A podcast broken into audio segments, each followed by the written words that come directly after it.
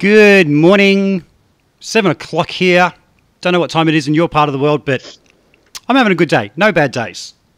I'm having a good day because at 11 o'clock today, I've got my friend Louis Shelton. Finally convinced him that it's not too scary to, to go live with all this stuff. He's going to be, have a, a bit of a live chat, so check out my upcoming events and make a reservation for that. In the meantime, I got this really nice note from a really nice dude named Sammy Boller that says, Rick, I hope you enjoy the album. Da da da da. Thanks, Hey. thanks again for having me on the channel. All the best, Sammy. He even gave me a sticker. And Aw, let's see, look at Look that. out. ding dong, who's at my door? It is Sammy Boller. How you doing, buddy? Hey, Rick. Thanks for having me on, man. Good to see you. As Mate. always. As always, it's always good to catch up with you, mate. Hey, um, Oh, big time. What part? What time is it in your part of the world right now? Uh, a little after 5 o'clock. Not too bad Oh. then. Yeah, it's not too bad, man. It's finally starting to get hot here, so it's it's a good change of pace. Yeah. Well, I live in the world of um, endless summer. We get a little bit colder at night, but this is seven o'clock in the morning, and I'm in a t-shirt. Come winter, so it's not too bad. Dude, That's your awesome. Album, your album. I got to say, thank you for sending that, man. You folks he even sent me a little baggie of picks because we were talking about picks and um, how I was looking for some new ones, and most of them lose their shape and everything. So he sent me these little guys there. Is that going to actually focus? I get it right. Nah, you're not going to see it. Well, it's got all the. It's got his autograph on him. Uh, they're really cool, man.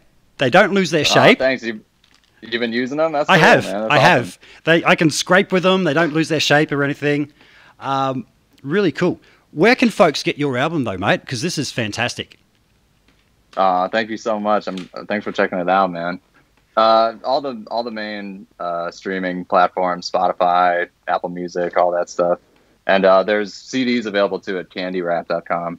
Cool. So it's been pretty cool, man. It's been out a couple months already. It's been a little weird since uh, you know we can't go out and play and all that, but uh, it's been it's been cool to finally have some music out for sure. That's uh, it's bad timing, isn't it? Like you want to be out on the road promoting it, but uh, I know, man. Yeah, I was just starting to line stuff up, you know, like to go out and play, but it's all good, man. It's just one of those things, you know. Yeah. Everybody's in the same boat right now, so absolutely. nothing you can do. Well, yeah.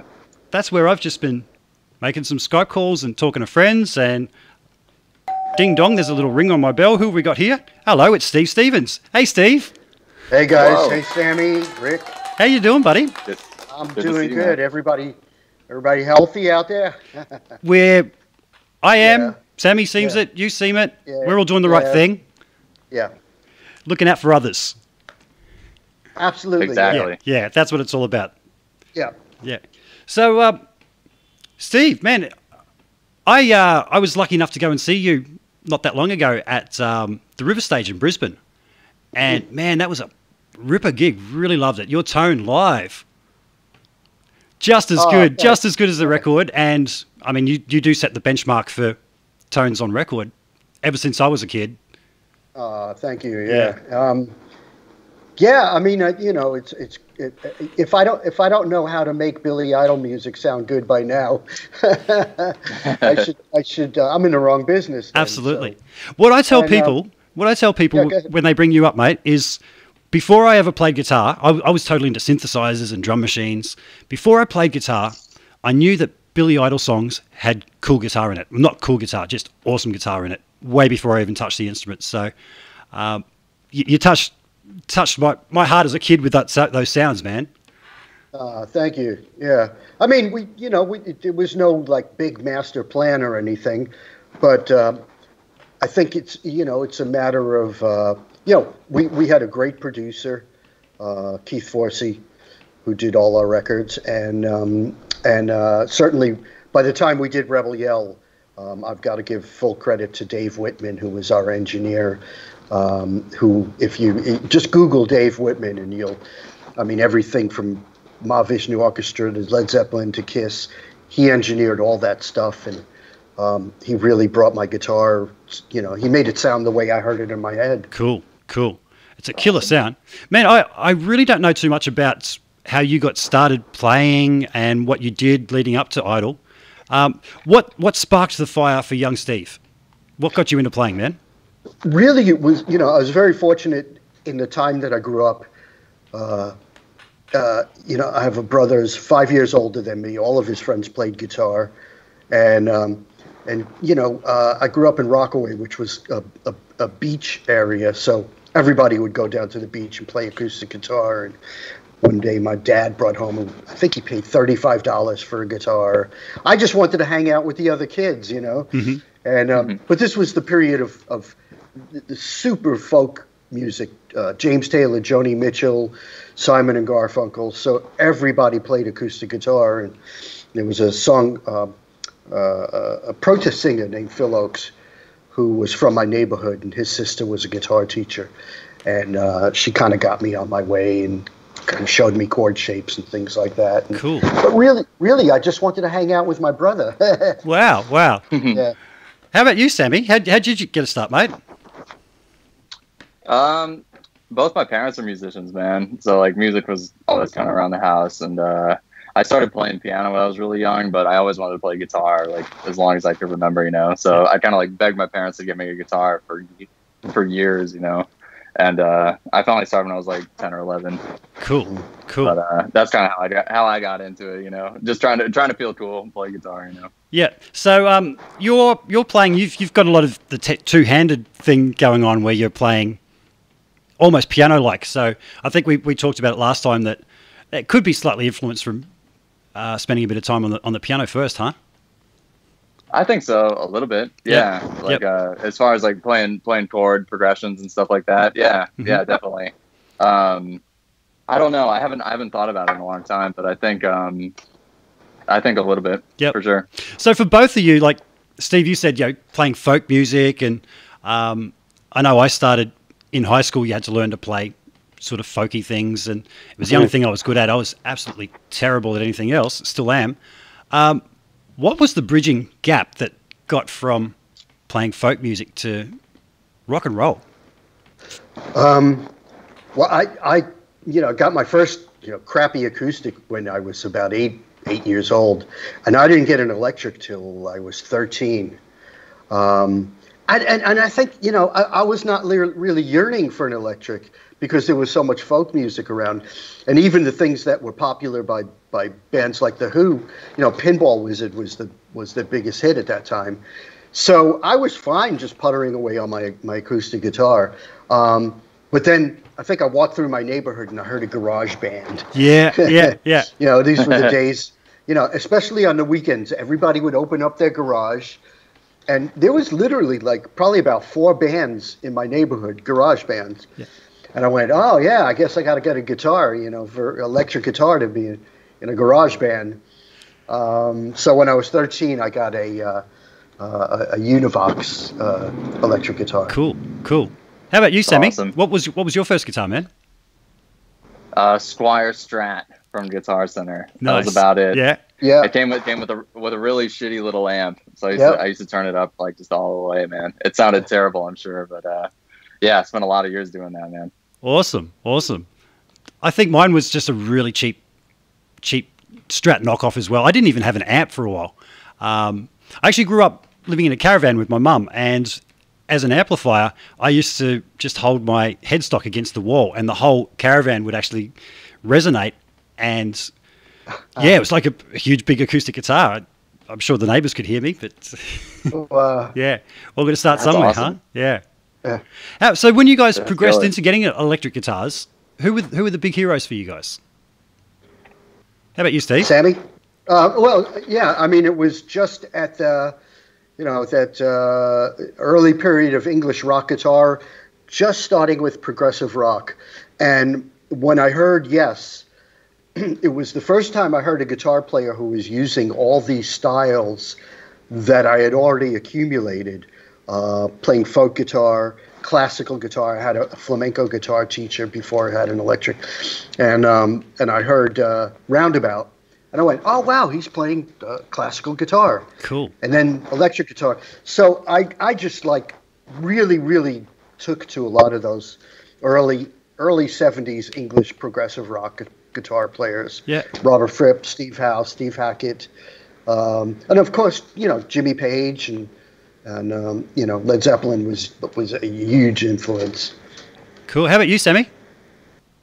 Absolutely. I was just watching uh, how the West was won the other night with Jimmy Page. Man, it's just amazing. But uh, for me, it was um, like the big one was for was uh, Van Halen. Like that's what Sure. kind of made me want to want to pick up a guitar.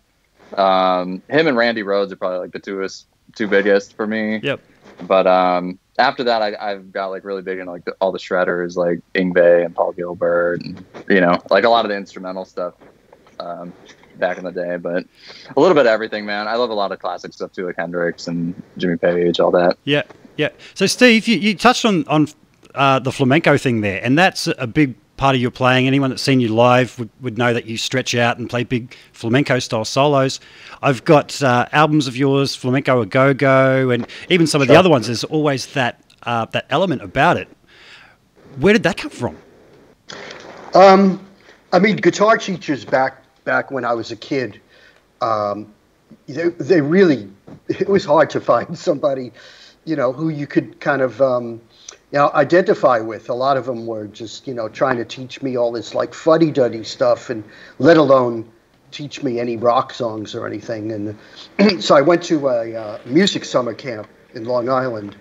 Um, and um, and the guitar teacher was even before he played a note, he told his life story. Yep. And he was a Ro- Oh, wow. Romanian. he was a Romanian gypsy who escaped from the Nazis in the during the Second World War with his guitar, and um, Wow. and he left he left uh, w- with his brother. His brother didn't survive, uh, died somewhere in the mountains or something, and um, and then he picked up his guitar and explained what flamenco was and how it was this kind of nomadic people's.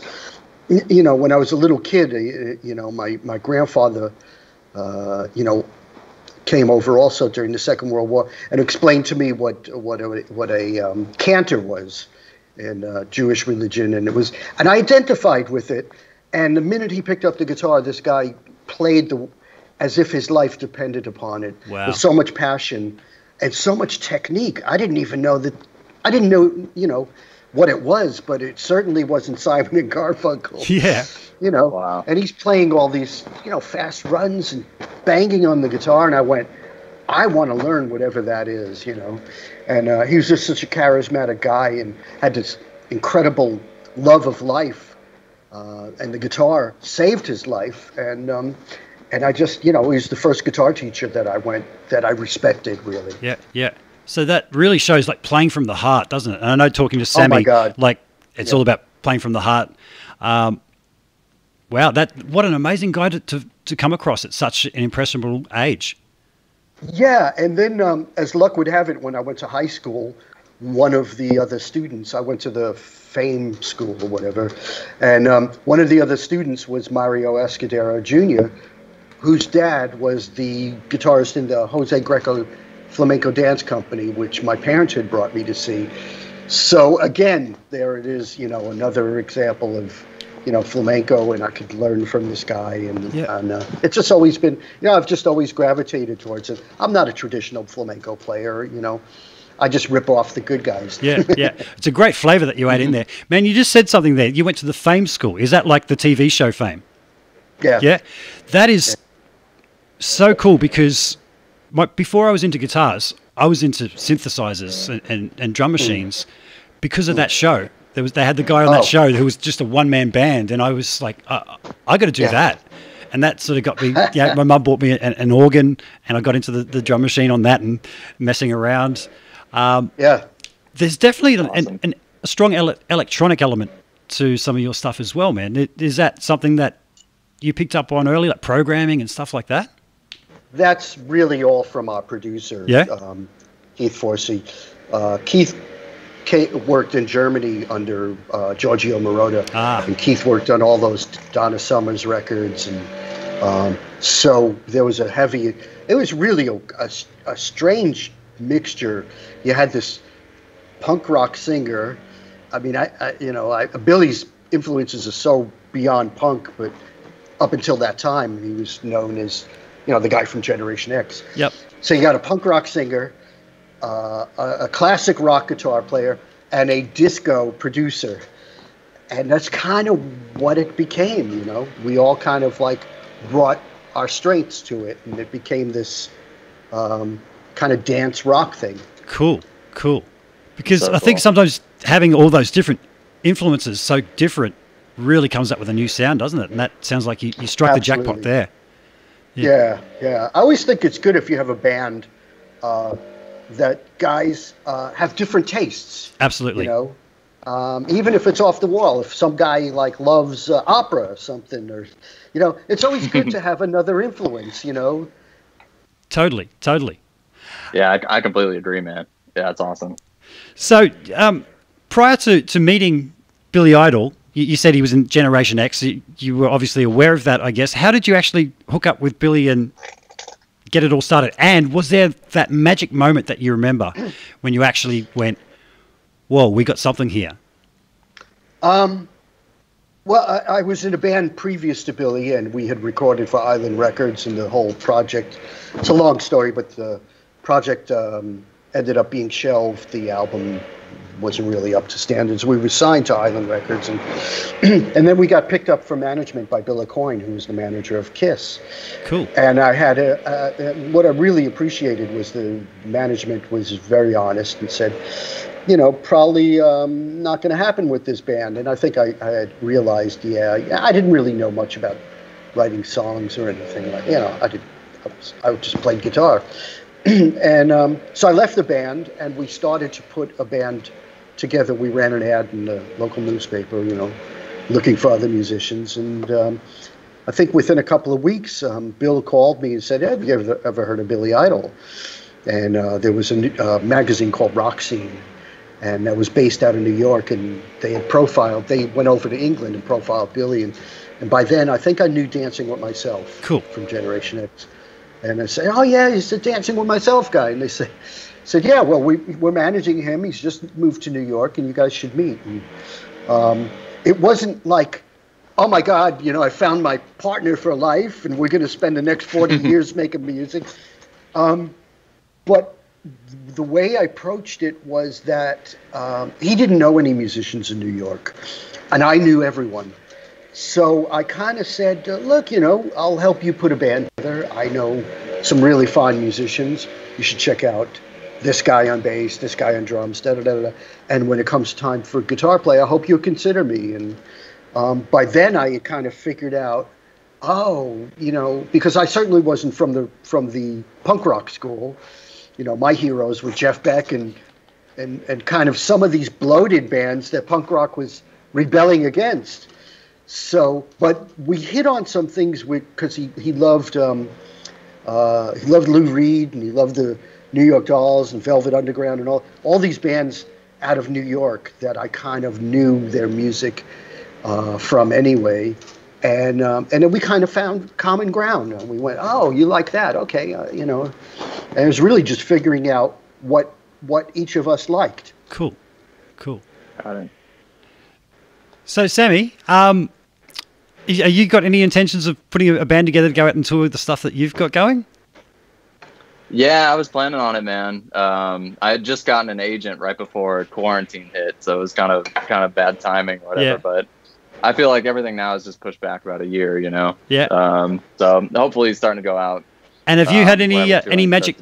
Have you had any magic moments there yourself where you've got together with with people to play and I have, man. Yeah, when I joined my, um, I was in a band called Citizen Zero, um, uh, right when I got out of college. So I was about like 19, 20 years old, and um, we met through a producer in town named Al Sutton. Yeah. But I kind of had a, I had kind of had a moment like that where it was like, as soon as, as soon as you hit the first note, it was like, wow, this is, you know, this is something really special, you know. cool? So we, we were together before I started doing the instrumental thing. Um, we were on the road and we got signed and stuff out of Detroit uh, in 2016. So yeah, spent a lot spent a lot of years doing that, man. cool. You know, playing in Cool. clubs, going on the road, hitting it hard. You know, Yeah, so I learned a lot, man. There's nothing like being in a band like that. You know. yeah. So, Steve, you, you said you've been playing with, with Billy for, for forty years. Almost Uh, 40 years. Almost, yeah, yeah. That's Y- that's incredible, man. Yeah. A- and you, you did go off and do a few other little things in, in the meantime.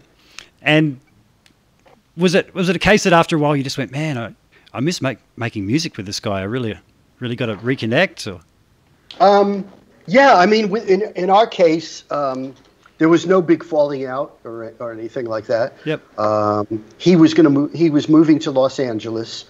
Uh, I wanted to stay in New York, and um, we, uh, I, you know, I obviously, uh, yeah, after the success of Rebel Yell and all that, uh, record labels came, you know, courting and offering me deals and all that kind of stuff. And um, I met Ted Templeman from Warner Brothers, and um, not only did I love, you know, Ted's work with Van Halen, but also the Doobie Brothers. If anybody wants to read a fascinating uh, biography. Ted's book has just come out, and it's it's it, for Van Halen fans. It's chock full of all the behind the scenes stuff, um, but it's fascinating to to to read.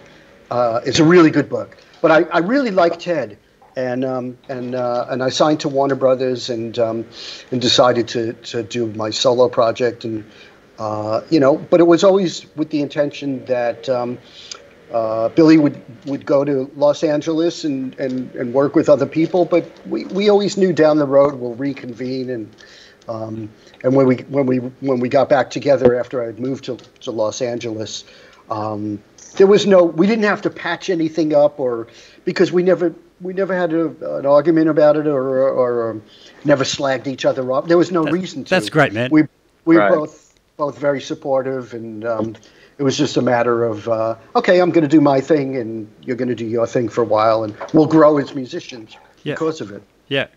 Cool, cool. That's good to hear because life's too short, isn't it, to be burning bridges with with people that you've got a, a kinship with.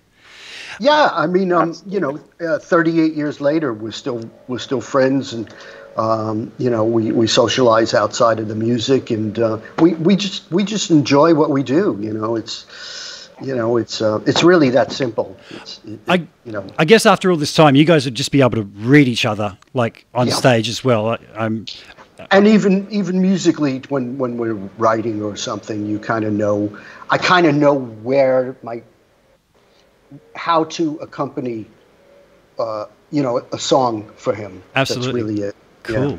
cool. Man, we got a lot of people So uh, just asking about the, the racks in the background there. That's some impressive stuff. Is that your home studio that you're in?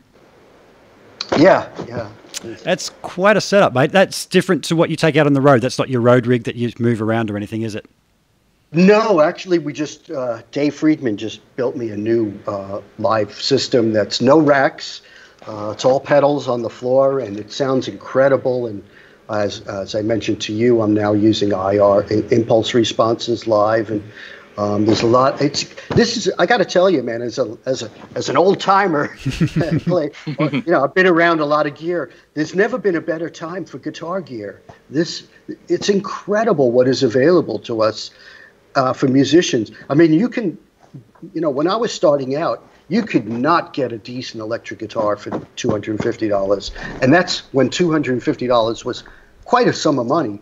Um, but now you can actually go into a music store and buy a decent instrument, and stuff is really small, and and and um, and there's just, I mean, there's just so much stuff available now. Absolutely, absolutely. And just awesome. you mentioned using speaker IRs. Sammy, have you gone down that road, mate, with um, when you're recording or playing live, or you just you you miking up? Uh, For uh, recording at home, yeah, I use a Torpedo Live, man. I have a couple IRs that I really love, but that's that's like completely changed my life, man. Like being able Yep. to record at home. Like I'm in a little apartment, you know, so it's you can't really mic up a cabinet, or else you know the cops would be coming every night. So that's it's been a really really cool thing. Um, I think that the trick for me has just been finding a couple IRs that really work, no matter what you plug into them, you know. But yeah, I love it, man. It's super cool. Cool. That's cool. You're, how are you? How are you running them live, Steve? Are you using a specific box, or what are you using? Um, yeah, we uh, I end, I use two amps live, so I'm, I've got a, uh, a Friedman Brown Eye, uh, Yeah.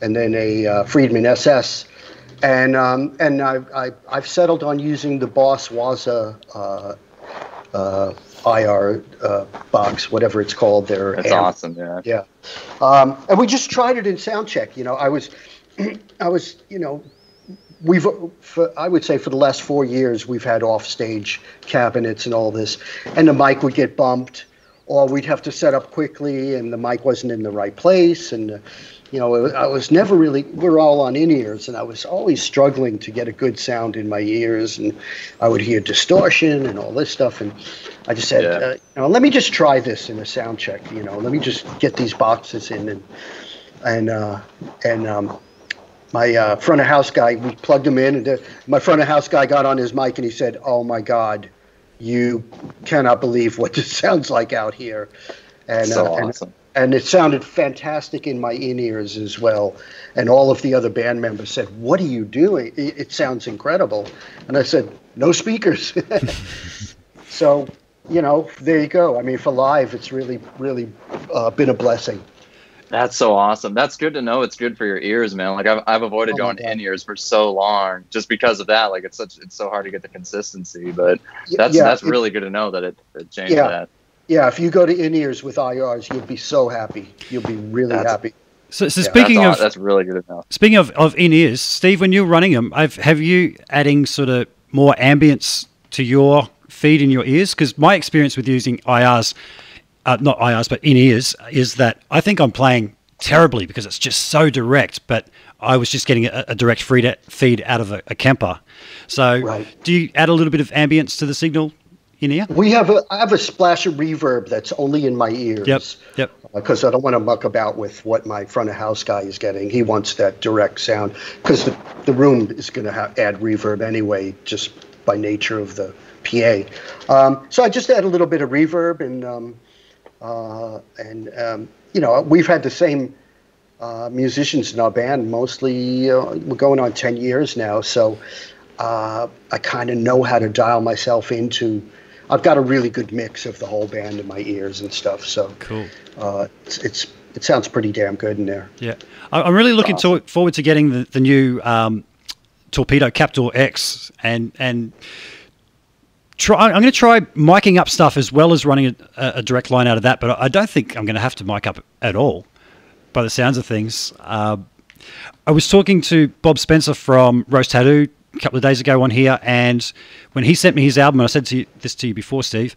Um, when I played it, man, my jaw dropped, and I straight away texted him and just went, "How's your fucking guitar sound, buddy? Whoa!" Yeah. Uh, not going to ask you about it now. Let's talk about it live. But um, I, I find that I can EQ uh, speaker IRs a lot more and not have as much phasiness going on. Um, is that your experience as well? Um, yeah, I mean, um, I mean, it, it, every situation is different. Um, you know, I recently did. I, I have my side band, uh, Deadland Ritual, and we went in with producer Bob Marlette, uh, who's done you know everything from Sabbath to uh, you know Sebastian Bach and all this stuff. And I just brought my guitar because I knew Bob would have cabinets and amps and stuff like that. He doesn't use IRs, but I just trusted what he had, you know, and uh, but you touched on a really important thing in that phasing and all of that stuff. You have to make sure that your engineer is very aware of uh, if you're going to mic up a cabinet or multiple mic in, make sure everything's in phase and all that. But with IRs, it's very easy to, to get stuff perfectly in phase.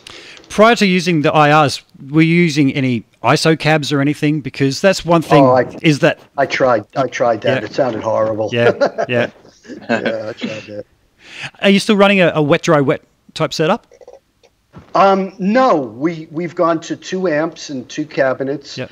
Different speakers in each cabinet, and um, it's it's a quasi stereo setup, but they're not the same sounds uh, on on each side. We've kind of dialed in so one amp will be more top and bottom, and one amp has a bit more mid range in it. Um, because there's two guitar players in Billy Idol. There's uh, Billy Morrison, who's the rhythm guitar player. So I don't need my sound to be spread across the spectrum. I'm kind of, we're both kind of like left and right, sort of. Um, so I just needed, I just needed a system that would give me all of the frequencies that I needed. Cool, cool. Got it. Got it. So I, I actually had a bit of a play of um, your signature head when I was over at 42 Gear Street with, with Dave, and there was a, a BE 100 as well, and I noticed that your head was a bit thicker in the lower mids. Am I right in thinking Right. that? Yeah, yep. Was there a particular uh, head that you said to Dave, man, build me something like this, but then I want a bit of this on top. What was the, the influence behind your? your... Um, well, the well, the I don't know if you can see, but the amp right behind me is my very first Friedman. Uh, can you see that? Mm, it's just out of shot. Aha.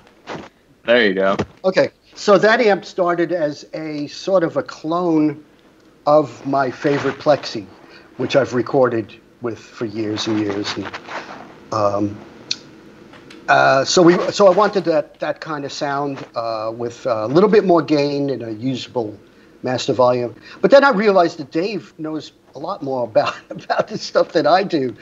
So I just kind of like, in, in the case of my amp, I just, you know, I used very general terms. I said I want I want an amp that sounds a bit like that, but doesn't get thin when I play single notes up, uh, you know, the top two strings. And uh, and I've learned now just to listen to Dave and shut up. And Yeah. yeah. Agreed. yeah. So, Sammy, you're, you're using uh, a BE100, aren't you? Yeah, forever, man. Or for the past few years, yeah. Yeah. Yeah, absolutely. That's that's the go-to for me, man. Yeah. Eventually, I want to upgrade to the B100 Deluxe. Um, eventually, but I mean, I'm I'm so happy with this thing. Like, it's good when you're so comfortable with your rig. You know, you know, you know, everywhere. You know, everything you can get out of it. So Yeah. I've been sticking with it, but yeah, eventually, I I played the uh, Deluxe when uh, Dave and I were doing some clinics last year, and that's kind of that's kind of where I want to go next Cool. for sure. Cool.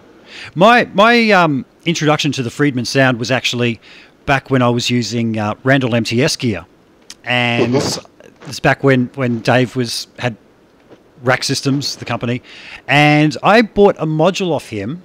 Uh, and, and a modified SL Plus module, which he told me was actually a prototype that he built for you, Steve. Do you um, do you have any good memories about playing the uh, MT, MTS gear? Did that sort of Yeah, It was a good I system, wasn't it? With, yeah, I traveled with Dave. Uh, my first uh, experience, I think, was right after uh, I was with Vince Neil. I had we we were supporting Van Halen, and uh, I used to bring my vintage stuff out on the road, and and uh, it was always you know, it was very hard to.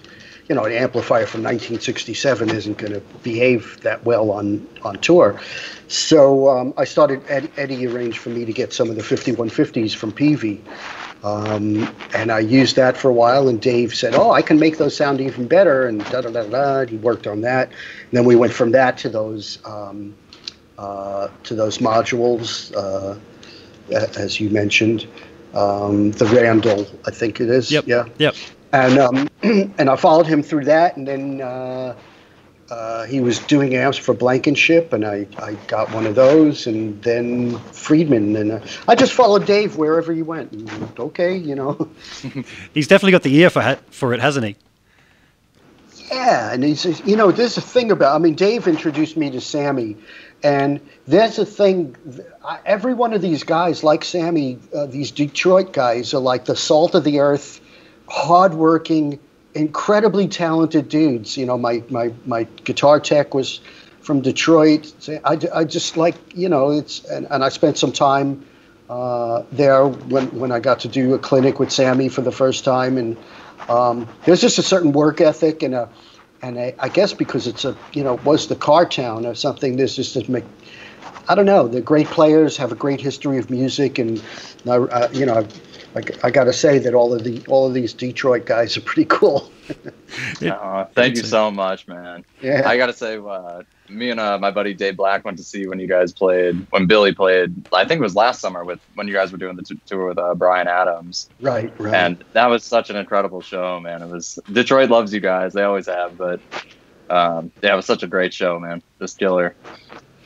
So, Steve, you, you, mentioned the, the plexi behind you. Is that like a, a super lead or it started. I mean, there's four, four, the four inputs on it. This is before Dave even had the, um, the, um, uh, you know, was doing, uh, you know, um, runs of amps. You know, I don't, you know, I don't know exactly where he got the parts for this. So it was copied after a super lead, and and, uh, and although there's only one input on that, but it was, I think he was just using existing parts that were available at that time. Before this is way before Friedman amps was was actually uh, a, a thing. sure, sure. so yeah, I wanted a, I wanted it to sound a bit like a super lead with more gain, a usable master volume. That was that was it. You know, Cool. there's no depth or present. You know, there's no. This is really a no frills amp. Yeah, yeah. I, I got to say, when I did get that module, which he said was a, a prototype for you, uh, I did A/B it to uh, just the stock Randall ones at a music store one day, and everybody's jaws were just dropped because they, they talk about it sounding like taking the blanket off the speaker, and that's exactly what it was. That, that he just brought that clarity and that that high end, all the harmonics. It was just uh, uh, amazing. Yeah, I, I can't take any credit for any of that stuff. But having said that, I I heard you post a little thing a, a day or two ago of some presets that you'd come up with on the Axe-Fx, and whoa, man! Like I was just listening on my little iMac speakers, and it just jumped out. And there's no denying a lot of that tone is your hands. You could give that exact same rig to somebody else; it's not going to sound the same. But uh, did you find it very hard to try and get that to dial those tones in with the new Axe-Fx? No, I you know I had one of the I have still have one of the I had the Axe-Fx one, the first one. Um, I've been on board with Fractal for many many years. Um, and I and I, and then I got the Axe-Fx two, and I found it very difficult for me personally to do editing in the little window, and also there were so many um, uh, kind of um, variables and, and, and things, you know, uh, parameters that I just didn't understand. There was just, and I, I kind of like got lost in the thing. And, um, and then they sent me, uh, I don't know, for some reason, I, I kind of reignited my, my relationship with them. And they sent me the FM3, the, li- the little unit, Cool. the floor unit. And I fell in love with it because A, it's really easy to work with. It sounds absolutely great. And, um, and it's uh, it's fun. You know, their new software, uh, the way that it interacts between the lap, my laptop and the and the unit, um, is really a lot of fun. And uh, and I said, this is great, man. What? Uh, and and they said, well, what do you what do you have in your studio? I said, I still have my, you know, Axe-Fx two, and they sent me. This is a loaner at the moment. And I said, I'll do some presets for you. Uh, you know, just you know, just to see how well I can get on with it and um, and it was really easy actually. It was really you know I just put the record on and go, oh yeah, that sounds right. A little bit more of this, a little bit more of that. Um, it's very easy to use though. Cool. You know, I, awesome. I really got to agree. I had an Axe 2 and I thought there is no way I, I could use this in a live situation in a cover band type type thing if I needed to. Oh, you need this sound now without the editor. Um, so I have heard that having the bigger knobs and everything uh, and a bigger interface in general solves a lot of that, that issue. Yeah, it just it's it's just in general, just even the even the uh, uh, the the uh, stock presets that come sound great. And and what what really surprised me was uh, with the presets that that I've done for for Fractal was I wanted to give them Atomic Playboys and Rebel Yell. So I went, okay, what amp did, and cabinet did I use for that? Okay, da da da.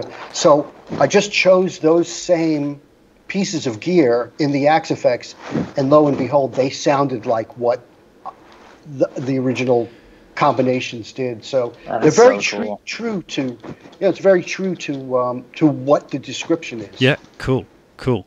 Yeah, I you said about having too many options in there. That was a big thing for me. Was I didn't know if I was going forwards or backwards. Sometimes it's it's cool to just have an amp with plug in, have a volume, and you go, whoa, there's a sound. Um, my experience with the older modelers, um, not just the Axe-Fx, but I've, I've had them all, was they sound great um, if you're just sitting there playing it y- yourself without playing with anybody else. But as soon as you try and play in a band situation or you record it in a mix, that's where I was noticing the difference. It just didn't have its own little space in the mix that would pop its head out without covering up something else. Uh huh. Yeah, I don't know if that's been your same experience using them in the past. Or, Yeah, I mean, in the past. Yeah, yeah. uh, uh, but you know, have they but- nailed it with the, the X3? It's, that's a lot better in that regard, yeah, you think? I've done some. I've done some recording. Um, there's actually I'm getting ready to launch a new um, uh, website, and I did a track that'll premiere on there, and uh, and I found this very useful for that. Um, uh, it blended well with all the other instruments. Cool, cool. It's awesome. How about you, Sammy? What- You, you you done much with in the way of modelers over the years, man? Not much, man. I mean, I've used um, like for certain sessions and stuff. Sometimes there'll there'll only be a Kemper there, so that's what you end up using. But um, not not not a ton. But I I heard the clip you posted yesterday, Steve. That sounded amazing. That was all the Axe-Fx. It's all all Axe-Fx, no cabinets, just straight into Pro Tools. And I, I think the That's um, awesome. You know, you know who really convinced me was Pete Thorne, um, because he's, you know, he gets all this stuff way before anybody else does, because he does demos for these companies, and and Right. um, and, uh, and Pete, will, you know, he'll he's very honest with me, and he'll text me every now and again and say, hey, you should check this out or check this pedal out or whatever. And he said, he said, um, you know, have you checked out the the new Axe-Fx stuff? It's really good and really easy.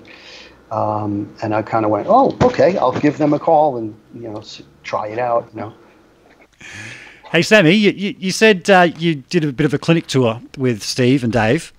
What's something that people don't know about Steve that you learnt while you were away with him, mate? That that can be shared with people. No, no- I'm putting you on the spot here, Um, mate. I, the one the one thing I was blown away with, man, is when we did that show in San Diego last year. Um, me and me and your cousin Dave were sitting in the back, and you told that story about Michael Jackson on the video shoot. Yeah. And that's where me and me and Dave in the back were just our jaw, our jaws were on the floor. So I don't know if I don't know if you want to talk about that, but it was it was when when Mike Mi- Mike showed up to the video shoot. That's that story is incredible. yeah. You know, it, it's quite ironic. I didn't realize until after I, I booked a few uh, people to come in for a chat that within a matter of days, I've booked three people that have played for Michael Jackson. Uh, Mm. Yeah, yourself, Louie Shelton, who played on all the, the classic Jackson Five stuff, and I've got Jennifer Wow. Jennifer Batten on Sunday your time, Monday my Yeah. time. Yeah, Oh, that's cool. Yeah. Well, that's awesome. Yeah, How, I'll, t- I'll tell you one thing about Sammy yeah, go. that surprised Go. me, and because Oh, no. because he's he's so so good at the tapping stuff, right? And most times when I've seen people do that, they work it out or it takes them. They have to compose something. And when we did our clinic tour, uh, we were we we wrote a piece of music together. And I said I had some like chords at the beginning, and I said, you know, it'd be great if you work out some tapping thing or something for the intro. And he did it uh, on the spot. It's just so second nature to him that he knows everywhere to go on the on the fretboard. Um, that it astounded me. Cool. It was Aw, pretty- that, I don't know about that. Thank you, No, though, it- man. it, it was pretty humbling because it sounded so right and had he had obviously you know you you looked at the chords and said okay this however you did it it was immediate and it was instinctive and i think that's why you're so good at it because it's not something you're having to like think about mathematically it's second nature to you and that's that's the difference between what you do tapping wise and i think a lot of the other guys where it just ends up being like math or something like yours is really musical so um, Oh yeah man, that means Really the cool. world, man. Thank you so much. That Really cool. putting that track together was so much fun, um, and it just it just really meant a lot. It was it was really really cool. And- Um, yeah, Steve. If for those listening, that uh, Steve and I we did we had that show in San Diego, and then a, I, a couple days before Friedman set us up, and I went over to Steve's house, and uh, we kind of put a little little tune together, whatever. It was pretty cool because we didn't really get to rehearse it. You know, we just kind of like went up and you know we we we put it together, but it was Right. it was that was that was a pretty cool that was a really special thing for me. So we'd actually i think it meant a lot. Yeah, I think we actually spoke about recording it uh, properly until this Corona shit hit. I know, man. We'll get But- to it. We'll get to it but that's something, yeah, that's something we'll definitely do in the in the future. It- it- oh, abs- yeah, it's, it was so cool. Absolutely. just hearing you guys talking about the fretboard, I actually recorded a, a bit of a video with you, Sammy. Remember the, the one with you and Mika uh, in Germany? That was so much fun. Yeah, it was yeah. blast. It was funny because we had bartender Dave Friedman behind us, handing over the beers and the whiskeys. and the funny thing is, Mika and I, we don't drink, man. so I watched. I had to go through all that footage. I had hours of footage, and a lot of it, I'm going. I'm drunk. I'm not. I'm not good drunk. I talk way too much drunk. Uh, but if anybody's interested in Sammy's approach to the fretboard, have a look on my channel. Um, there is a little video that he did. um, with Mika. Um, Steve, your appro- approach to the fretboard is there a particular way? Do you use like the CAGED system? Are you going into more um, three note per string, or do you see it? How, if you were to explain to somebody, how do you how do you view the fretboard? Um, I think you know my I have a very basic knowledge of theory, um, and I, think I think the um, you know obviously I'm, I'm usually when I work with people, it's usually as a co-writer or some or you know in some capacity I'm involved in creating a song rather than uh, you know I very rarely just get called in to go play a solo or something. so I'm usually thinking about about my guitar parts as, as an arrangement uh, from an arrangement standpoint. So I'm usually thinking in terms of broadening the chord structure. Uh, and I'll usually look at what the root notes that the bass is doing or or what I imagine the bass should be doing, and I'm writing something counter to that because I get bored very easily when I hear bands that are that every instrument is going along like this, and the drums are playing the one beat, and everybody's doing this, and you know I think that's the whole. that's the great thing about Led Zeppelin is, you know, the sum of the parts, even though it's bass, drums, and guitar, is so much bigger than than what they are because there's this arrangement thing where they're all like little. They're, I, I look at it a lot like um, you know looking at an old watch. You have some of these gears that are small and they're spinning really fast and there's another gear that's larger and he's spinning at a different rate and so i look a lot I look at the guitar a lot as being one of those gears and take take into account the the melody and um, so i don't i definitely definitely don't necessarily look at the fretboard as um, you know, uh, pa- I'm not pattern based. Uh-huh. try not to be pattern based. Yeah uh, and just play pentatonics within that. You know, okay, we're on a B, and I'm on the seventh fret or something. I always try and look at something alternative to that. Um, I think that's what makes bands great. And if you look at even U2, what the Edge plays on guitar, you know, sometimes the, the vocal melody might go to, let's say, A major or something, but uh, but but the Edge is keeping tension by staying in B against the rest of the band. And the Who were like that. Townshend was very good at doing that as well. So I try not to fall into that thing of being pattern based and, and look at it as, okay, well, I look at the chord structure and where can I, okay, well, maybe I'll play uh, uh, G sharp minor against them staying in B major because it's more interesting or more harmonically rich well, I, I got to say, you're not a cliche guitar player. Um, there's a lot of guys that there's there's certain cliches that everybody knows. As you learn those cliches, you recognize them a lot more when a, flurry of notes goes past, and you go, "Oh, yeah. I can hear what that is now." Um, I, I, did film a little bit of you playing at the River Stage in Brisbane a few months ago, uh, and the technology is there now where you can put it into software and slow it down. And I actually slowed down this ripper lick that you played in, in Flesh for Flesh for Fantasy because I just I just had to know what the hell is that. That was really cool, and I just noticed just sort of a lot of going across the strings. Um, am I going to embarrass myself and grab my guitar and actually play in front of Steve Stevens? I am. I am. I'm just going to ask you where you get this kind of influence from. Just bear with me one second, and if you guys want to talk amongst yourselves, do that. I'll just switch the screen. Man, I love that analogy you said about like a watch, like a band is like a watch, you know, where sometimes, you know, somebody's spinning really fast in the middle and you know, absolutely. They, maybe yeah. maybe the overarching thing is the hour, you know, the hour side. Right, that's that's right. a re- that's a re- that's a really really cool way to look at it. I love that. Yeah, I mean, it all it all works together. I mean, it's like you know. Yeah, it's all together. That's super super cool. All right. I don't know if you guys are even going to be able to hear this, but yeah, you did a really cool lick, and I can't remember exactly what it was. But what what I'm saying is just the you sort of that kind of thing. Uh, yeah. That's that's very you, isn't it? Let me put a bit of delay on that to to. This that and, and, sliding that around in all these really cool shapes. Um, yeah. Where does that come from for you? Um, I don't, I don't, I don't know. I mean, a lot of the, a lot of those kind of linear uh, lines.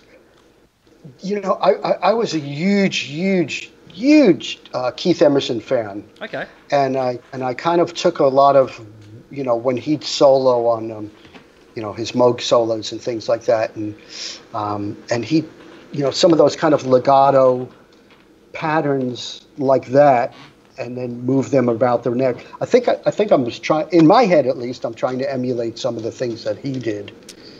Cool, cool. And then there's the, cool. the intro to um, Rebel Yell. Like Yeah. a, a lot of people don't realize that that's actually guitar not, and not keyboards. Like, I've gone to play that in cover bands, and, and they go to count in the, the start, and, and I've got bass players and keyboards players going, and I just look at them and go, "No, man, I've got this. I know how he goes." Uh, um, and it kind of loses the impact if everybody tries to do it. Um, yeah, not not only is it guitar, but it's not overdubbed. So Yeah, yeah, yeah. but that that so that amazing. really that really comes from the folk thing. The if you go back and listen to um, uh, the the classic the Leo Kottke record, um, it's just called six and twelve string guitar. Um, there's a lot of stuff that he's doing on there with those kind of patterns. Um, he was doing it on, on, on acoustic, obviously, but um, that's where I got a lot of that that kind of stuff from Cool. Leo Kottke. That's awesome. Wow. Yeah. I didn't know you were a fan of his, man. That's awesome. Oh my God! he's yeah. incredible. Yeah, he's incredible. There's that there's that one piece that he that's on that record. If anyone wants to go Google Yeah, I'm gonna write that down. the, the original, uh, his there's a, some footage of him. Uh, now he slowed it down, but there's a, call, a tune called Vaseline Machine Gun, and if you find him from like sev- early '70s playing that, your jaw will drop. It's just incredible. You know that I'm gonna write that down. Yeah, yeah. I'm gonna have to check out some of that stuff too. I'm taking little notes as Well, I go. just listen to the recording on the album. It's like unbelievable. yeah. Just just smoking. Wow. Yeah. Oh, incredible. Yeah. I was, I was fortunate when, um, uh, I, I- when I would tag along with my brother. Uh, we went to see um, John Fahey, and uh, we got to see Leo Kottke as well. So, you know, those, those, those, and, and I got to say, another guy who's incredible acoustic player, who's not easy to play his parts is James Taylor. That was another I, guy. I agree. Uh, Yep. that It's incredible, man. his stuff is not easy, and then to sing on top of it, that dude's really talented. Absolutely. It's, it's uh, unbelievable. Yeah. yeah Right? It's, it's un- Yeah. unbelievable. Yeah. And- I love. Yeah. pro- Some of those guitar parts are really interesting. and probably I'd say has the most beautifully recorded guitar, acoustic guitar sound of anybody. James Taylor's guitars just sound incredible. I know, man. Yeah. I wonder what I wonder what they were doing. I don't know if you know like how they recorded some of that stuff. There's some clips on YouTube where he explains because it's all his fingers, you know, and uh, and he wraps his his right hand with these kind of cloth. It's and he plays his his his um, strings are very close to the neck. He's got a very light touch, and it's kind of like almost like a the way he plays it's almost like a dulcimer or something. It's it's um he gets this tone that's naturally just James Taylor. So cool. It, it's funny you, you mentioned uh, quite a few guys from from the 70s, um, and I know just friends of mine who were uh, 10, 15 years older than me, who were learning to play. I learned to play in the late 80s, but these guys learned to play in the 70s. They're just coming from a different place to me. Like to me, I'm deeply got the Van Halen thing ingrained in me Yeah. Uh, and the Steve Stevens thing as well. A lot of people sort of go, "Oh man, you, you got that tight right hand rhythm thing. Oh, are you into James Hetfield?" And I say, "No, it comes from Steve Stevens." Um, Yeah. yeah, so that's a that's a big thing, man. But um, yeah, I, I kind of need to go back and listen to some of those players that my older friends tell me about that didn't rub off on me. What was the moment for you? Is it this? Was it Van Halen that came along that you went, "Whoa, okay, this is, this changes things," or was was there guys before that that really got you into picking the chops up? Um, well, there was, you know, I knew I needed to get better when um, there's a, there's a, uh, you know, I was a fan of King Crimson. I like that. And then when when the second version of King Crimson came out with John Wetton and Bill Bruford on drums, there's a piece called Fracture. I forgot which record it's on. Might be on Starless, and it's it's an alternate picking thing. And um, to this day, I can't play it. and I just I just went you know I, I think I think early on I realized that I didn't want to just be reliant on hammer-ons that uh, guys like Steve Howe and John McLaughlin and then I think when Al Di Meola came across came out it was like oh shit yeah, He's- I gotta pick, I. I gotta learn to pick every note you know. Yeah, yeah. Well, I mean, Sammy's got the whole picking thing going on there. Um, how about you, Sammy? What, what was what was a moment where you just thought, "Wow, I really need to step up my game"? I, I I think you said Randy Rhoads was a big one for you, right? When I yeah, when I was a kid, that was like at first I was like so into Van Halen. That's like the only guitar player I knew. You know, like that was it. You know, just trying to. That's all I listened to for about you know I don't know six months or something when I started playing guitar. But yeah, when I discovered him, it was like oh wow, there's you know there's other guitar players out there. You know, so I, once like I was pretty young when I was you know first diving in all that, but um. I'm trying to think like after that stuff, it was like I, I started getting into more like the instrumental guitar players, whereas like the whole song is guitar, like the guitar is like the voice, you know. Mhm. And I think for that for me is like that's like all right, maybe there's somewhere farther to go as opposed to you know only holding it down and you know maybe playing a solo, you know. Um, but um, th- there's been a lot of moments like that in my life, man, where it's like, wow, I cannot believe like people push it farther and farther, you know. Well, Uh, I I you- saw a guy just the other day. I was around at Louie Shelton's place opening with something, and he played me on YouTube. I, uh, trying to think of this cat's name, but he was shredding, playing with his fingers flamenco style, like they were had four picks on there, and it. Whoa!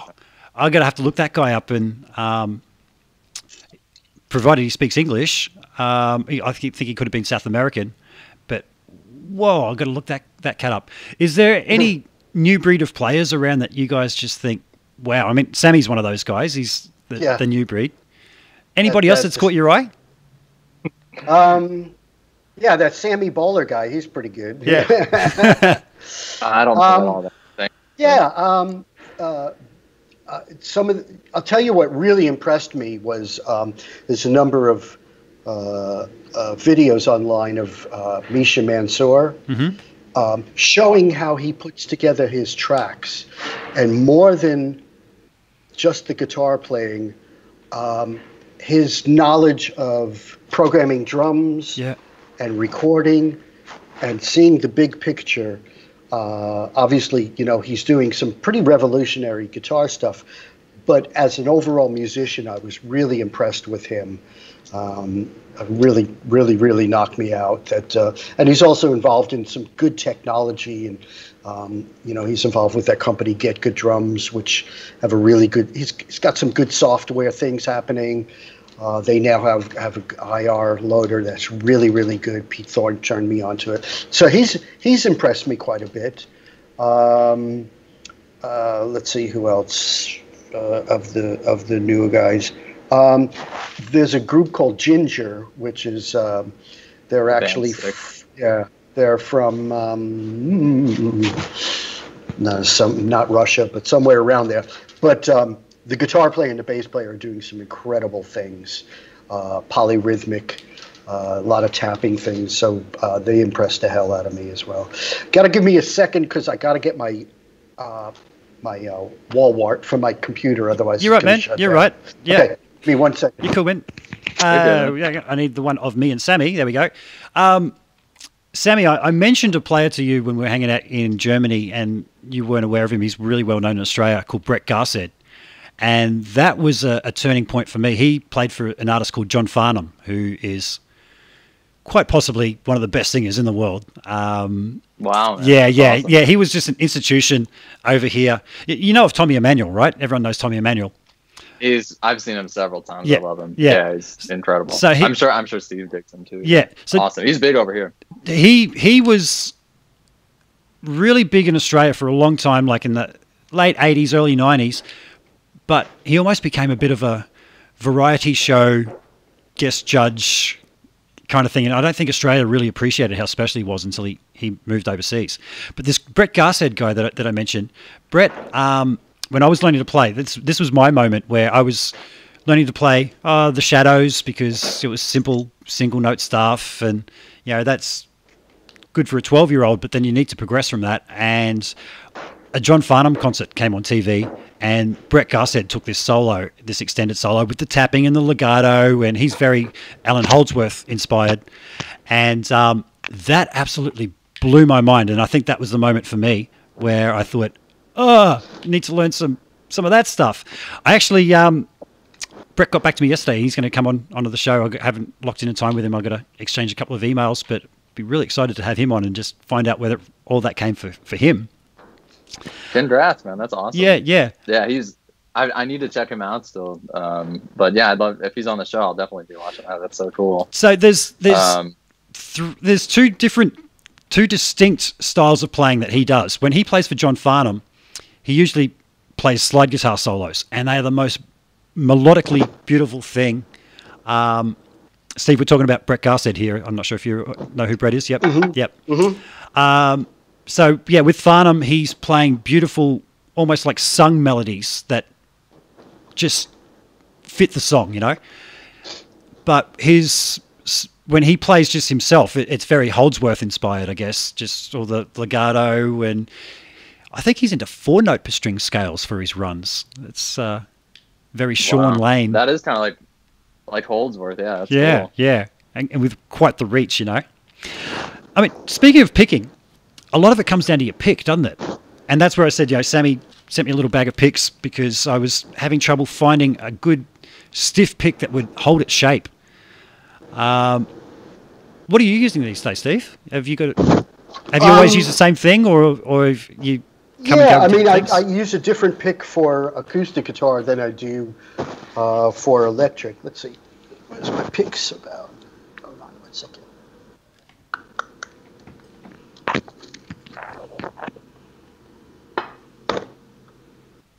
oh, Yeah. Hold on one. you're right. You're right.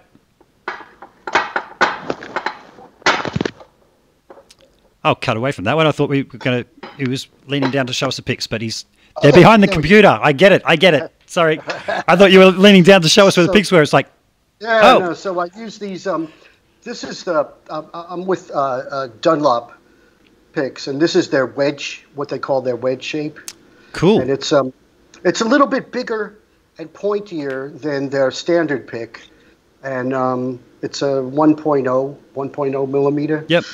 Um, and I just um, this is really good for alternate picking, and um, and I find that these don't. Uh, I can literally go through, um, you know, maybe two or three picks for a whole show, whereas I used to, you know, just like slice through picks and stuff. So I've been using these. I don't know, ten years or so now. And, Cool. but for acoustic guitar, I use a lighter pick because more strumming, you kind of want to get the sound of the the strum as opposed to the the impact. Yeah, yeah. Sammy, the, the ones that you sent me, mate, they, they're Dunlops as well, aren't they? Yeah, I, bet- yeah, I use Dunlop picks too, man. Um, mine are, I think it's just extra heavy celluloid. I'm not sure about the shape, but I think it's just their standard, standard, shape yeah. or whatever. But Yep. yeah, yeah, I'm with Steve though. I think um, when you're playing acoustic, especially for recording, man, it's good to have a little bit of a lighter pick. Yeah. Um, just it gives. It's nice to have it give a little bit, you know. Yeah. But um, I don't know. I'm one of those guys where it's like if you, I like consistency, you know. So it's like I've I've been using those extra heavy ones for so long, you know. Um, I don't know. When I when I find something I like, I try to stick with it, you know. Especially something like that where it's like, Absolutely. Yeah, Yeah. yeah. It- It's funny. Um, I used to use bright green uh, Jim Dunlop riffs uh, for good 20 years or so. And they had a slight bit of flex in them. I was using the 88s, I think they were. Uh, And it wasn't until I went to NAMM a couple of years ago and I was walking along and I bumped into Andy James. I don't know if you guys have seen Andy James on Instagram. He's insanely good he's great. it. Yeah. he's. And I, I just stopped and went, Andy James, how you doing, man? And I just said to him, your picking is just insane. And, and he sort of leaned over in his English accent and said, I've got a secret and pulled out this pick out of his pocket. Uh, I've got it still here somewhere. And that put me onto the heavy pick. Um, and I went home and I, I tried playing with that and thought, wow, this is where it's at. Now, if I use one that does have any flex in it whatsoever, it feels like I'm trying to write with a rubber pen. Right. You guys, do you find the same thing? It's just, Yeah. yeah, Yeah. Yeah, I don't. I don't like to. I don't like to be, especially if you're playing lead, man. I don't like it to be bending around Mm. at all. I think it's it's better if it's a little stiff, you know. Yep. Yep. Yeah. Yeah. Absolutely. There's a lot of people go for the little jazz stubbies and the like, but Can't do it. no, I'm the same. I'm the same. I don't like I don't like them either, man. Yeah, I don't can't like do it. Yeah, man, I, I played with a coin for years because I was a, a Brian May impersonator for about five years a- in a- an yeah, international touring sweet. uh, Queen tribute show, and Yeah. I had to get used to, to doing that. And um, you, you can adjust. At first, it was awkward, but um, that Brian May sound, a lot of that is the fact that he's got metal on metal with a serrated edge, and it just has that chirp at the front end of each Mm-hmm. Note. It's, it's really cool. Um, any new uh, your your Knaggs guitars there, Steve? They they look absolutely beautiful, man. How long have you been playing those? Oh, oh, uh, phew, I think it's eight years now, I believe. Yeah, And um, you know, I, I, I back in the day, I had the Hamer uh, guitar Yep. line, and um, and one of my one of the uh, distributors uh, in in Europe for Hamer was a guy named Peter Wolf, and we maintained a friendship all those years, and even after I left the company, and um, and I hadn't really been looking. You know, I had kind of once I reconvened with Billy Idol, I kind of was playing Les Pauls and kind of staying away from the whammy bar guitars, uh, staying away from the chorus pedals and the whammy Yeah, bar yeah, guitars. You know, I'd reached my quota in the 80s. I wasn't allowed to use those anymore. So, and um, so I was playing Les Pauls, and then I had one PRS guitar that I really loved, a McCarty. Um, and I had, I had uh, toured a lot with Billy Idol with that guitar, and um, and I I, I had um, a couple of guitar companies that approached me about doing a signature guitar, but they were very uh, adamant that we have a budget guitar, uh, uh, Asian-made guitar, and um, I had a bad experience with that with Washburn, where I had approved an American-made guitar, a high-end guitar that I was playing, and didn't know that there was a lower uh, uh, Korean-made guitar going out, and I started to get.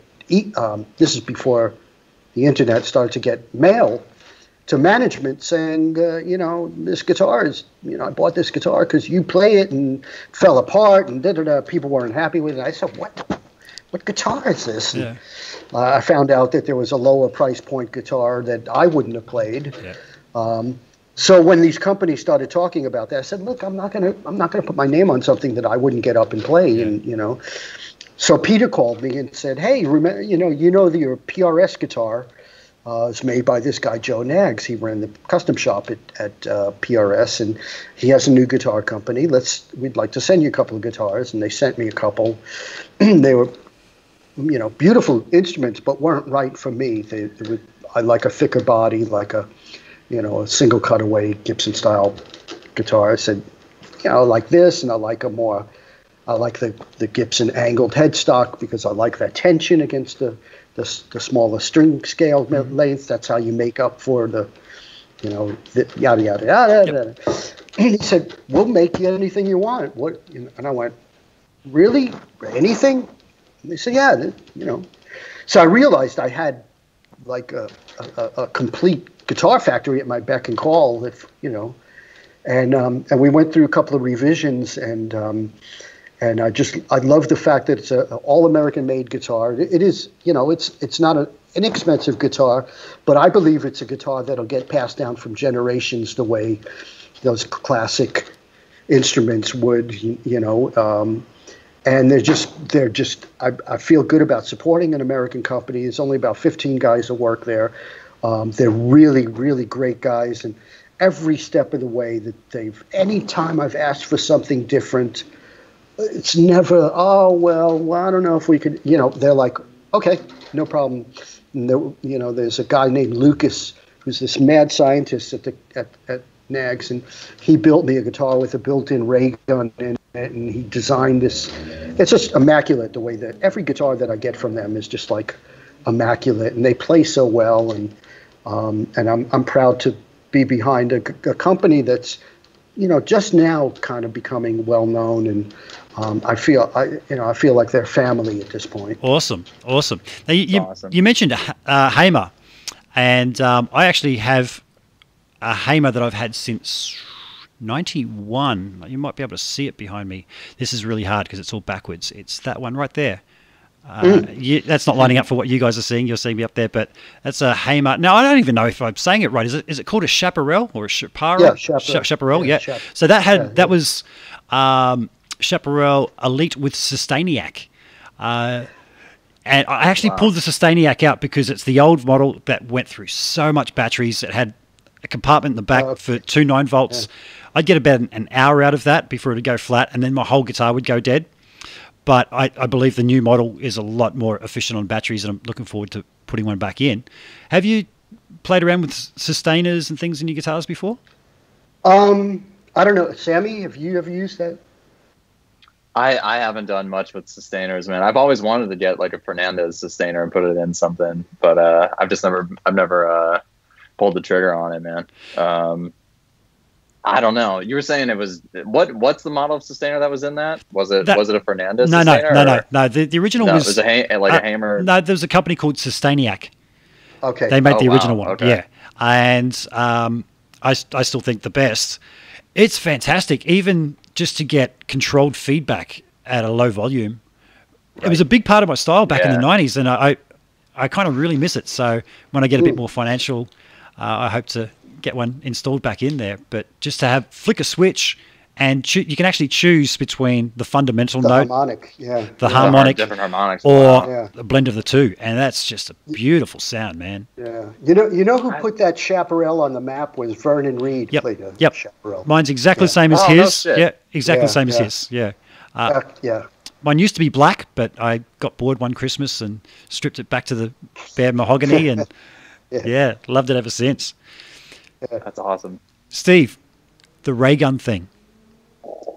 Where did that come from, man? Like uh, with Rebel Yell, I know you've got that effect in there, but that wasn't right. a ray gun at the time, was it? Was that PCM 42s or something you used to get that? A PC, PCM 41. 41. Yeah. yeah. Okay. Yeah. And the, the story behind that was, um, uh, you know, when, when we recorded Rebel Yell, we knew that, okay, this is going to be the lead off track on the record. It was no mystery to us that we we had a winner. You know, we we all actually that song was recorded three times. Really? Um, uh, wow. And and because um, we, we, we were we were locked away in Electric Lady Studios, Hendrix Studio, to do that record, and we had finally found an incredible drummer, Tommy Price, and all all of the backing tracks were sounding great, and you know Billy and I. on the first record, the last song to be recorded was White Wedding, so that was kind of the the the the the, level that we had to achieve. You know, that was going to be the, the the the starting point.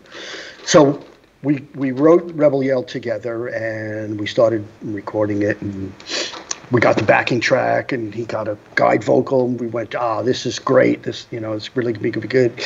I came time to do the guitar solo, and I said, you know, this has to be more than just a guitar solo. Can't be just a bunch of notes. And I said, you know, the way I designed the solo is I wanted it to start with Chuck Berry, you know, very rock and roll, and then go to outer space. So I brought in uh, the Billy Cobham record with Tommy Bolin on guitar, and there's Quadrant Four is one of the tracks. And on that, oh wow, I'd love that right? And and so yeah. in that, you know, he uses the Echoplex and it takes over and does that kind of like oscillation thing. And I, I played it for our producer and engineer. I said, we need something as cool as that. Mm-hmm.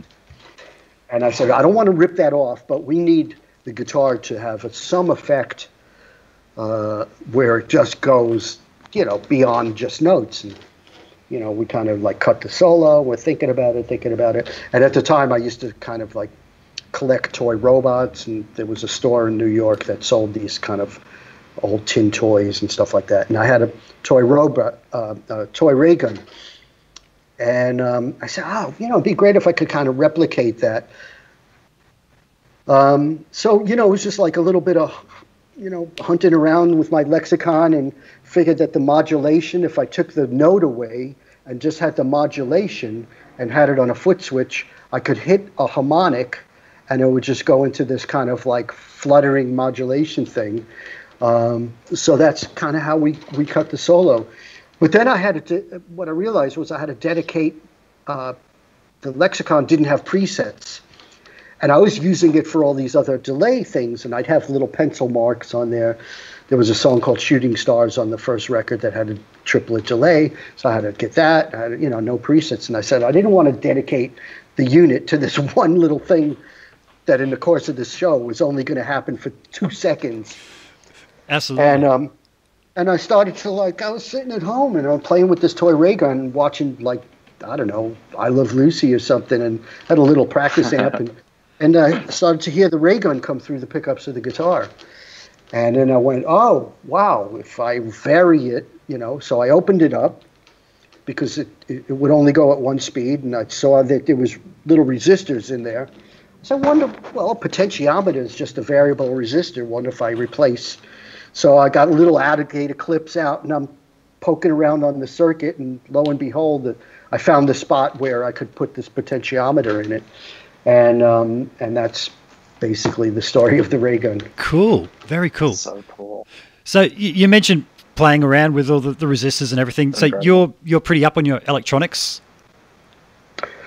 Um, I'm definitely not. I I just hunt and peck. Yeah, yeah, cool. But there was a there was a book that came out when I was about thirteen or fourteen, Electronic Projects for Musicians. Uh huh. I still have this book with my handwritten notes in it, and it was done by Craig Anderton, who uh, still does, uh, you know, he's still active in the music business. And I learned, I built a couple of projects from that book.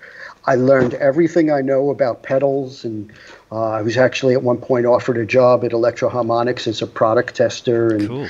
just just at Oh, the same cool. time. Yeah, just at the same time as I got my gig with Billy Idol. So I was like, oh, well, uh, uh, yeah, I think I'll go do the Billy Idol thing.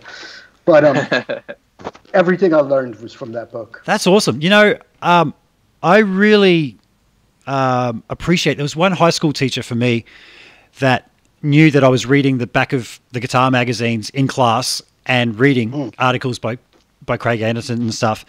Um, Eddie, Eddie Leon, I actually bumped into him uh, not that long ago, walking down the street, and he, he recognized me straight away. And the first thing he said is, "You still playing guitar?" Said, Yes, uh, but yeah, I can remember him taking my magazines off me. Hey, you're not listening. And then he actually came back. He saw what page I was on. He goes, "Do you understand all this?" I'm like, "Yeah, yeah." And he goes, "You just keep reading that. That's just way ahead of what I'm teaching right here." Uh, in yeah, so I really, awesome. yeah, that's that's one of those good teachers that you know. So this isn't by the the rule book, but you're on the right path.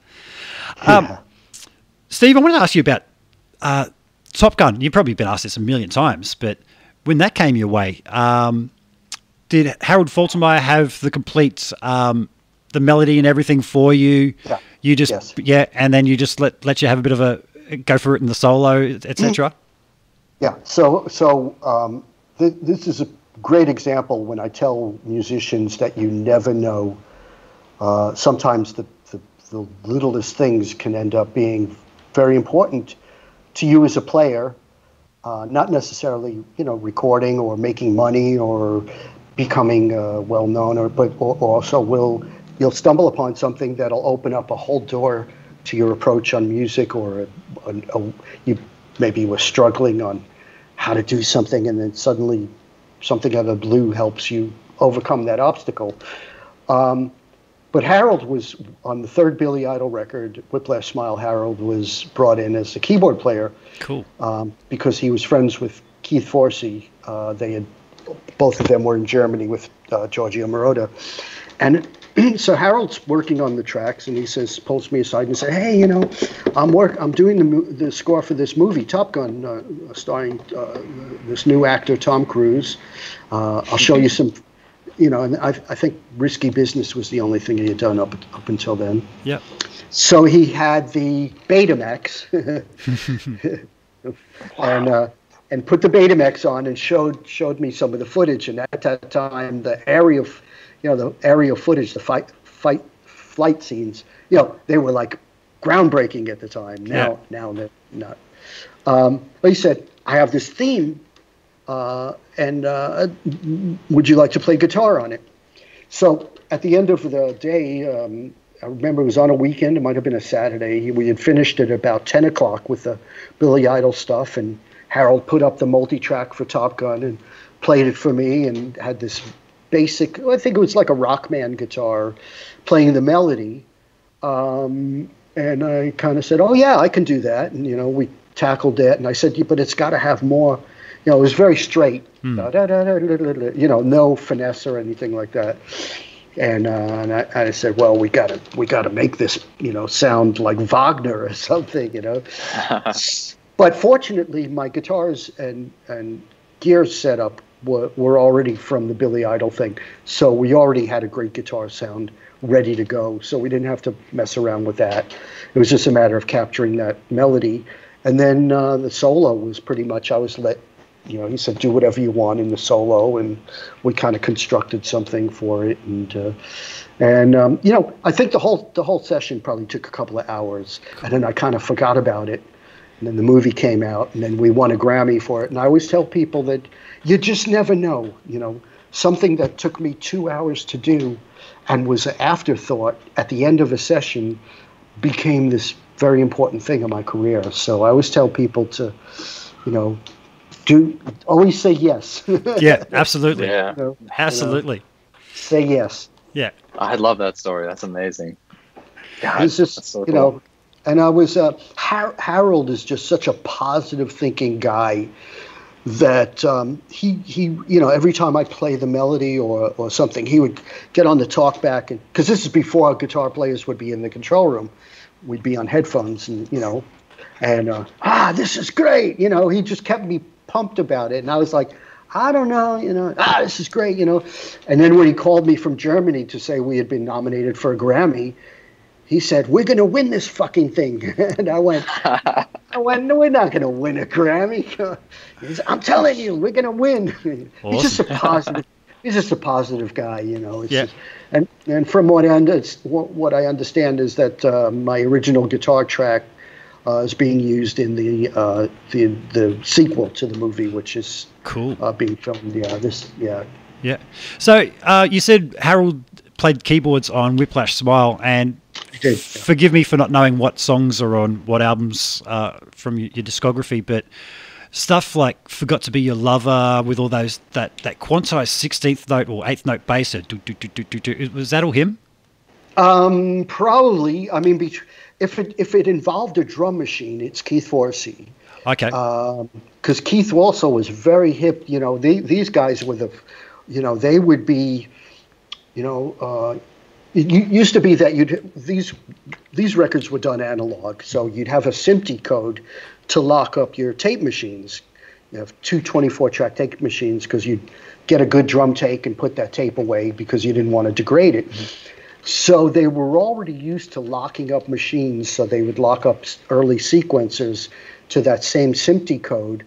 And then I remember, I specifically remember we with Harold, doing a he was doing a sequence based thing and it sounded fine to me and he kept saying ah it's behind it's behind and they'd literally rock the 24 track tape and mark where the kick drum was with a piece of with a pencil and then track offset the sequence to make sure that it lined up perfectly with the kick drum. Wow. Um, you know, they were just ahead of the curve as far as getting things tight because uh, a lot of people were trying to use sequencers, and you know, it wasn't until Pro Tools that it really became an easy thing to do. But uh, these guys really had figured out how to get things tight, and those Donna Summers records, you know, all that Giorgio Moroder, I Feel Love. If you listen back to that stuff, it's really spot on and tight, and Absolutely. that's how they were doing it. They were manually marking where the beats were on the on the analog tape. Yeah.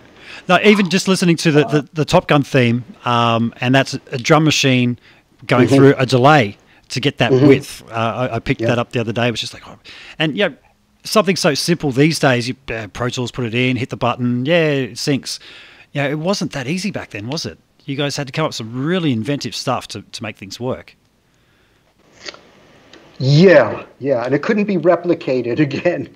I mean, that was that was the one thing that was really difficult because if you get a great track uh, and then you wanted to punch in, let's say a week later or something, uh, it was really hard to. I mean, that's the one thing about about plugins now and uh, digital recording, you can go back and, and replicate the sound, but we couldn't do that back then. Mm-hmm. Yeah. It's funny, like I said, I'm, I'm doing a live chat with uh, with Louie Shelton later on, and he um, has done a lot of work with um, yeah the guys from Toto and the Mm. Boz Skaggs, all that kind of stuff. And he was telling me there was one particular record that he was working on way back when, and the tape machine just went haywire, and one reel spinning the other, and just tapes flying in the air, and they'd spent all night recording, and just an absolute man. disaster or and even just punch-ins you know having to be you sure you got that at the right spot there's there's not the non-destructive editing uh, or Mhm. recording like like we have today so Yeah. you had to be really on top of your game i guess huh What, well, that, that was the thing with Billy Idol because he always wanted to keep my first guitar track, my first solo pass. And I would always be like, well, I can make it better. I can do this. But you had to really think about it because you were punching in on that track. Mm-hmm. So you better be damn sure you could make it better because you're going to lose the one that you had just done. And Yeah. invariably, he'd always make me wait, come back to the song. Let's move on sure come back to it and then listen to it with fresh ears and then if you still don't like it okay then we can punch in but just you little i was always a little too close to it and not seeing it the way maybe that uh, billy would see it or keith would see it and yeah nine times out of ten they were they were correct cool That's that's something I've learned from doing sessions too, man. It's like it's usually the first or second, especially on solos. It's usually the first or second. You know, don't Right. overthink it. Come back to it. Yeah. Right. Right Yep. hey guys i'm really gonna have to shove off here you're right man you said you only had a, a, you know 45 to, to and we've stretched you right out so i really do thank you for your time steve and Yeah, and sammy I I, am going to round things up okay Yeah. great Man, uh, Sammy, thank you. Steve, thank you. Thanks to everybody that, that tuned in. Um, Give everybody a round of applause. You're not going to hear this. but um, either of you guys, anytime you want to come and have a chat with me, I'd love to have you on again. It's Right. yeah, it's, it's great to see Sammy looking healthy and uh, you know uh, reconnect and you know we'll we'll Oh, it's great to see, man. Yeah, he's one he's one of one of my favorite guitar players. I'm not just saying that, but Uh, likewise, he's- man. it's really um, you know he's he's as humble as can be because he's got this he's got this shit to back it up. yeah, yeah. He's one of the nicest guys you ever meet too. No, I Thank love you. Sammy. Got all the world, time in the world for him. Thanks, guys, and thank you, everyone that tu- tuned in. See you soon. Right.